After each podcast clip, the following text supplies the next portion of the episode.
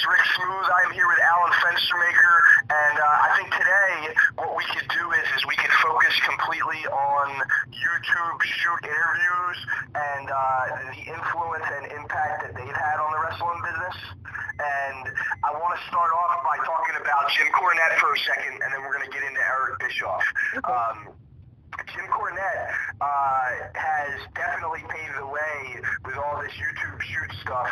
Uh, you know, he's taking it to another level, I should say. Um, you know, he posts these real long shoots, and, and he, he's full of knowledge, and he's not afraid to say, you know, this shit sucks, or why are we doing this, or you know, whatever whatever he believes is not good for the business, he's going to talk about it. I think that that's very important, especially with watching what's going on now with um, we'll call it the uh, you know the quarantine era of uh, WWE and AEW. Um, just kind of seems like uh, you know that Cornette's right with uh, pretty much everything he's been saying. I mean. Uh, I don't know. What do you think? I know. The, all I know is Jim Cornette's tearing a lot of people apart and all too. Which you know, like some people like yeah, like him or not, he is a very knowledgeable individual about the wrestling business and everything too, and like um, just like the the wealth of knowledge that he has, and um, I know like I I remember like, Rick, both you and I met him like at MLW about a year ago. He seemed pretty cool, and like uh, it. It, uh, just unfortunately we couldn't do an interview with him because after he got done doing commentary all night, like his his voice was pretty much shot. But heck, he's it does have a wealth of knowledge. Yeah, he sure does, and um, you know, he does tear apart things, but his his reason for doing so is, is that he believes that you know the wrestling business uh, has gone so far in one direction that it needs to um, be restarted.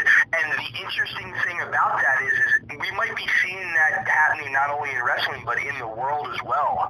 And and the wrestling stuff is now uh, a little more intertwined with the world stuff uh, because you know Vince is more involved in that kind of stuff now.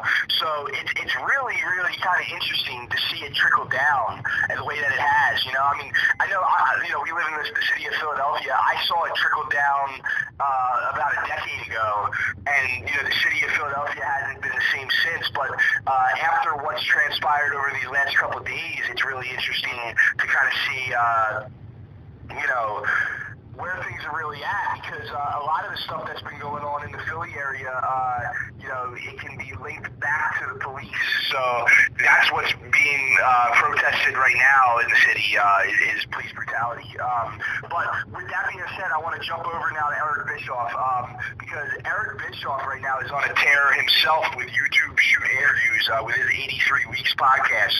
Um, have you been watching any that Alan?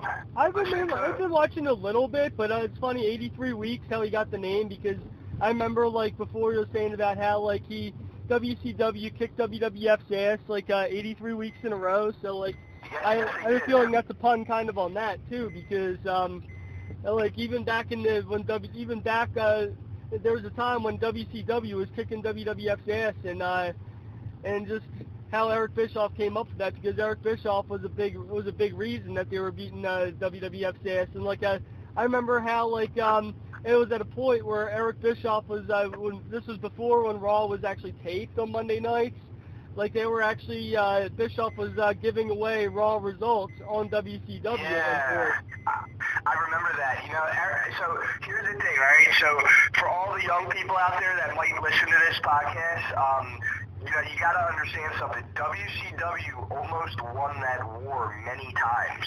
It wasn't until the very end that WWE pulled out that victory, like over the last year and a half or so. Because for a long time, WCW was completely destroying what the WWE, the WWF product was at that time. Wow, yeah, I remember Um, that. But the thing is with the Bischoff shoots is he's really good at being able to zoom in, like we say with uh, RF video sometimes, you know, like being able to really zoom in on a certain either show or a certain time period and be able to discuss those things so that the uh, listeners really get to learn something. Uh, I think Eric Bischoff, his shoot interviews are highly underrated.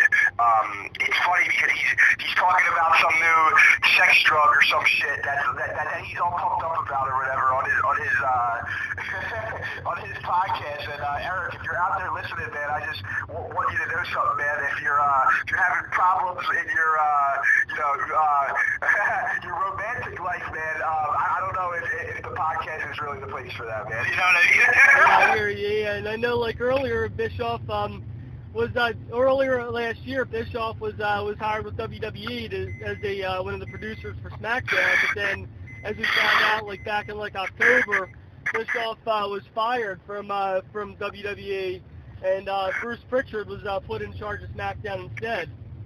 Right, right. Yeah, we remember that, and that was that was one of the quickest things. Uh, that was one of the, the, the quickies in, in pro wrestling.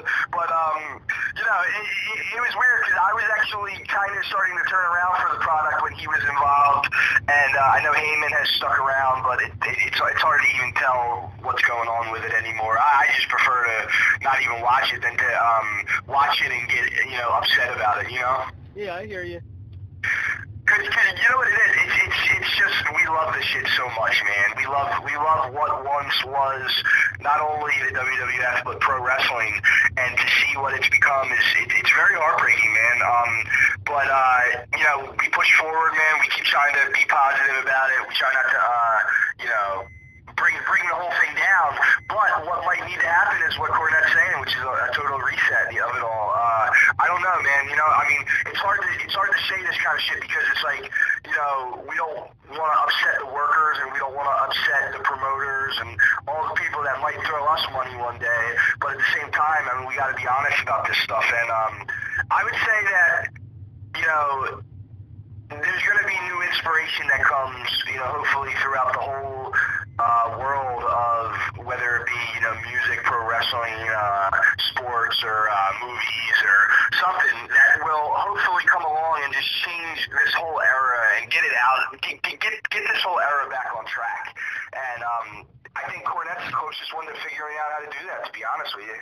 Yeah, same here because I know like by him tearing things apart, like he's actually like planning the the wrestling business for a revolution or, to for a uh, restructuring because like I remember uh, last year uh, Paul Heyman over at the uh, over at the arena over in Philly he uh, he spoke in the ring and this was at Evolve Wrestling and Paul Heyman delivered that speech that wrestling must evolve and uh, and that's what so that's what this is all doing right now this is all part of it evolving. It's so it's so true, and you know it's words to live by, man. You know, uh, it's one of those things like Paul Heyman nailed it right on the head as he always does, uh, with his genius of being able to uh, wrap his head around all this stuff. And um, and, and this is the tough part because you know, wrestling is just wrestling. You know, as much as I as much as I love wrestling and it is my life, you know, to to a certain degree, um, you know, the country is might need to actually hear the you know hear hear the same message. You know what I mean? Because uh, if it does collapse and you know we have to hit the reset button and start over again. Um, you know, what exactly does that mean? What exactly is that? What exactly would we have to do to plan for something new? Uh, these are all questions that need to be uh, talked about and stuff like that now before something does happen. And, you know, it, it's almost like this. It's like if America's on its last run, you know, which I know some people will, will say it's not, but let's just let's just say, what if, uh, you know, the WWE is of, you know, small potatoes for that compared to that, you know? Yeah, I know. Yeah. Um, so I don't know, man. I mean, at least at least we know one thing, man. At least we know that Paul Heyman and Vince McMahon are working together. So if if Paul Heyman, you know, comes up with the genius idea to either save the WWE or to even save, you know, the fucking country, at least at least we know that it's in a, a certain realm where it could actually get to uh, higher ups. And I, I hate to say this, but you know, higher ups in this situation aren't that high. They're pretty low. You know what I'm saying? Yeah, hear you. But yeah, so um, but yeah, man. Uh, you know, if there's anybody else that you know we, we can talk about, I mean, like, who do you see as being, um, you know, uh, a, a real innovator with uh, the YouTube shoots? Let's see. I'd probably say Hannibal. Yeah, Hannibal's got some shit, you know. Yeah, Hannibal's like, uh, and I I even met him before over at the uh, over at the arena, like down at uh, over at Icons of Wrestling, and I know like he was uh, going around doing his thing, doing shoot interviews uh, along with us there too. Yeah, yeah, yep. and in fact, Yep. I know like a lot of people you saw on um yeah, on uh, on Pro Wrestling Archives uh, shoot interviews. Uh, uh, yeah, Hannibal did a shoot interview with the same uh, with a lot of the same with a lot of the same folks. But uh, it's cool. It's Yes, cool. Though, it's cool and all though too because how like uh, he he delves in a different direction with asking them questions. So even though it's the same person, it's uh, still can be a different interview because that person can be Yep. revealing different stuff too. Yep, I like Konnan and Disco Inferno's podcast too. I don't listen to it as much as the other guys, but I I, I do like what they're doing. You know, just giving a different perspective. You know, and uh, Konnan and Disco are different kinds of people, even though they have this weird common ground. Yeah. Um, that one Disco Inferno thing that he did at the arena uh, when we saw him when he had like ten girls beating him up, that was one of the best planned out wrestling uh, you know angles that I've seen in at least you know ten years. You know. Yeah, I hear you. Remember that man with, with uh, Tesla and all them? Oh yeah, yeah, I remember that. That was crazy, dude.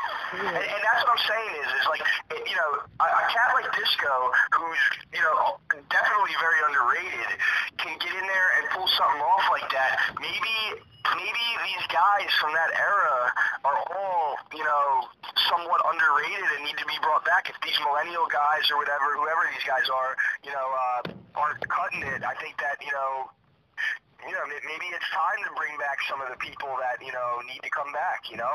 Yeah, that'll be yeah, that'll be nice if some of these guys came back. That would definitely, uh, definitely do a I. I, I- I think that's the only thing I can think of that could actually, uh, you know, help. Because there are younger guys that are coming through that are real good. Like we've seen the lineages, and, and we've seen that firsthand in, you know, ECWA and that, that South Philly gym we were at. Um, but still, okay, like what makes all this stuff so interesting was the guys that were coming through in the in the 70s and the 80s and the 90s. You know, these were these were uh, these were guys that, that chose pro, pro wrestling as their profession and were able to bring their flair from their territory or their city into, uh, you know, th- th- this kind of presentation. You know what I mean? So it, it, it's a combination of that generation and a combination of all the new stuff that needs to be utilized properly and put in the right place. Like if you're if you're creating a team, you know, you don't just have anybody batting first. You don't just have anybody batting third or just anybody batting fourth or fifth. You know what I mean? Yeah, I know what you mean. So people have to find their positions. That's that's what I see. And AEW is, you know, trying out new ideas, and they're a new company, and they're and they're and they're getting there. But with WWE, it's like these guys are the best to ever do it when it comes to entertainment. But the shit's not entertaining anymore. It's not entertaining, and it's not creative, and it's it's it's bullshit, man. So I mean, something's got to come along and, and and make it all click. You know what I mean? Make it all come together. So we gotta get back to the old school with it because the old school is like when everything was at its best and all too. I agree, but here's the problem with that is with the old school, a lot of guys have have passed on. You know what I mean? Yeah. So with it, for the uh, for the old schools, like probably uh, probably some of the uh, second and third generation guys, like you were saying, like um, like the uh, the New Hart Foundation with Davey Boy Jr. and uh, and and uh, Yeah. Jr. Because it, well, I, I I agree. As in, those guys still have something special, but um, I think mixing it in with the old school guys that are still around, like I, I don't know, maybe some guys got to come out of retirement or something like that. I don't know, but um, it's it's kind of like. Uh, when a lot of people have transitioned, you know, and, and passed on, you know, they have to be honored, they have to be remembered, but then again, they also have to, um, you know, how do I say it? Like, uh, there has to be a void filled. Um, you know, like let's say somebody's favorite band lead singer passes away or something like that, you know? Uh, somebody's going to fill in that void just so that the songs live on or the music lives on or something like that. So something like that needs to happen when it comes to some of these older guys that are no longer with us. Um, and, you know, it's been frustrating to see people like Curt Hennig's kid, uh, you know, not get utilized properly by WWE and stuff like that. You know what I mean? I don't know what to say about that because I'm not there, but it's, it's not it, it, doesn't make me feel good. But then again, you know, I'm not saying anything about Vince because I'm sure Vince would want it to work out with Curt Hennig's kid too. You know what I mean? Yeah, because Kurt Curt Hennig is like a uh, is, is a legend in the business and all too. Like Curt, uh, Kurt, Curt Hennig has got to be the great, probably the greatest wrestler to ever do it, and he was my favorite growing up. So at the same time, you know, I know Vince loved him because Vince put him in that position. yeah, So I don't understand. You know, maybe there's more to it than than, than I understand. I don't know. yeah. Uh, ladies and gentlemen, I think that concludes the podcast today on Back on the Road. And uh, thank you all for listening. We're having a blast doing this shit. We hope you guys like it. And uh, we just want to say thank you from Thank you. everybody at Back on the Road. Awesome. Good night.